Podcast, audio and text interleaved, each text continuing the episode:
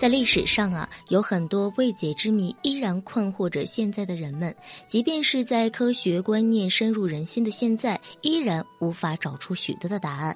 那么，为了在内心找寻到可以解释的理由，我们总会以巧合来搪塞。那么，毕竟世间万物生生不息，自然也会有一些不能够被解释的巧合。这样的解释呢，乍一看呢是很合理的。那么，但有的时候发生的一些事情，用巧何来解释呢，是真的不能够令人信服。不说国外的历史，我们单单说我国的历史，就有不少非常神奇的巧合了。那在公元一四五一年的时候，大明正在举行科举考试啊。此时候，一个考生叫做王岳，正在奋笔疾书。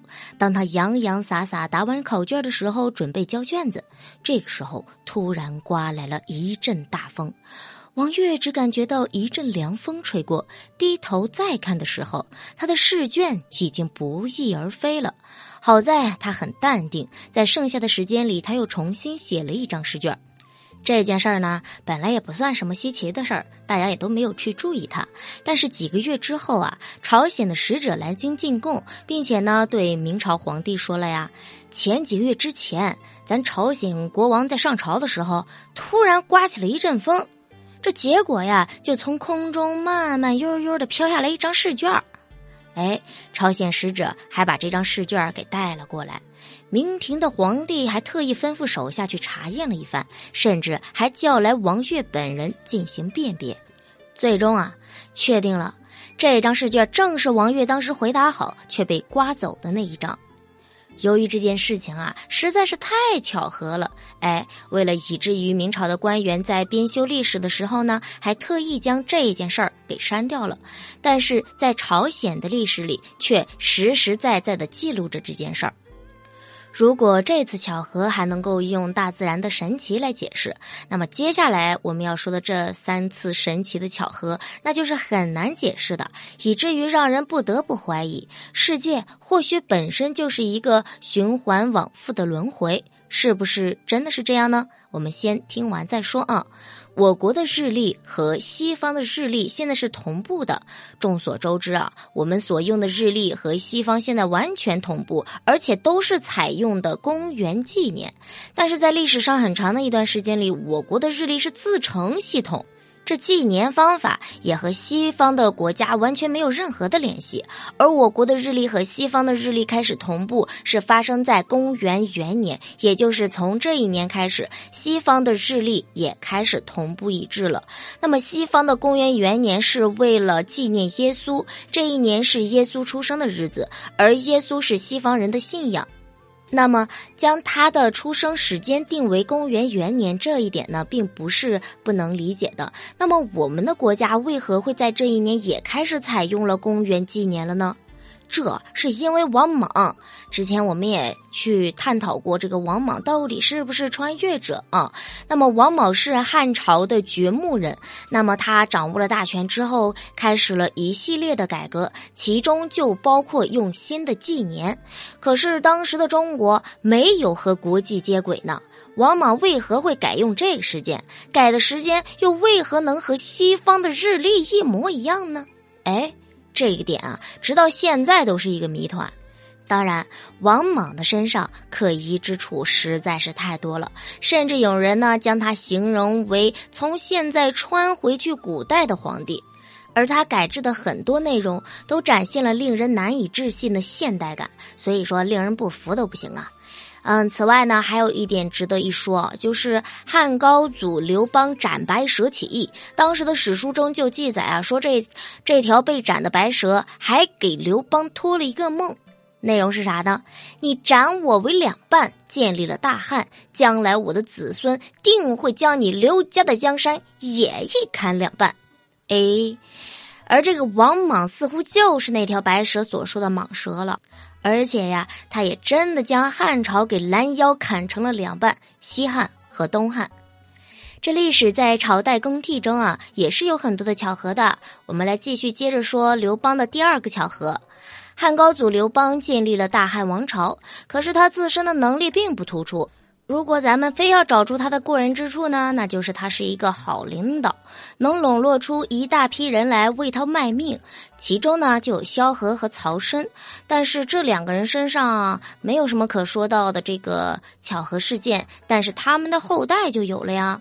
西汉被王莽拦腰砍断，建立了新朝之后，刘家的后人刘秀又从王莽的手中抢回了政权，史称东汉。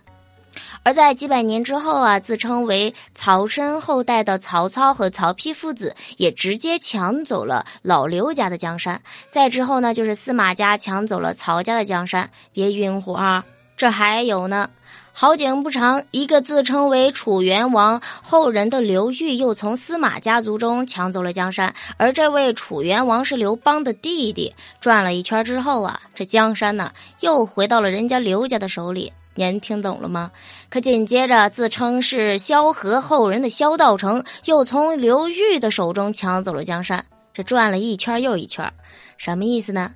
几百年过去了，江山的更迭啊，就在这起初创立汉朝的三个人——帝王和功臣的后人中轮流转着呢。说到这儿，或许会有小伙伴们就要说了：当时的古人要想造反。总要找个古人来认祖归宗，是不是？这样才能出师有名。他们自称是这些人的后人，但是实际上可能不是。当然，这种说法似乎也很有道理。但是秦朝和隋朝的之间的巧合又该怎么解释呢？这两个王朝同样结束了两百多年的分裂局面，同样建立起了大一统的朝代。开国的帝王也均做出了开创性的管理制度，也都是。二世而亡，而更奇怪的是，他们的掌权者又同样热衷搞大型建设，一个修了长城，另一个修了运河，两个伟大建设也都流传到了今日。这真的只是一个巧合，而不是轮回吗？好，我们再说说宋朝的建立和灭亡。说了不少秦汉之间的事情呢，就说说宋朝。其实，宋朝的建立和灭亡也好似一个轮回。大宋的开国皇帝啊，是宋太祖赵匡胤。说句实在话啊，他得到皇帝的途径并不是很光彩。当初对他有恩的柴荣，在去世之前拉着赵匡胤的手，让他好生的照看自己留下的孤儿寡母，让他好好的扶持自己年仅七岁的儿子柴宗训。可是呢，沉迷于权力的赵匡胤却辜负了柴荣，直接在呃陈桥驿黄袍加身当了皇帝了。而七岁。的柴宗训也只得被迫禅让地位。他在禅位诏书中这般写道：“雨墨小子遭家不造，人心已去，国命有归。”自此啊，这个周灭亡了，而北宋建立的历史则再进入了一个新的纪元。时间一晃又过去了几百年，而到了南宋末年的时候，这个时候元军大举南下，而宋军节节败退，宋朝的江山已经是岌岌可危。但是已经啊，没有人能够再去挽救南宋了。在公元一二七六年的时候，宋恭宗被俘虏，标志着南宋的灭亡。而宋恭宗在降书中这般写道：“臣孑然又冲。”遭家多难，今天命有归，臣将往焉。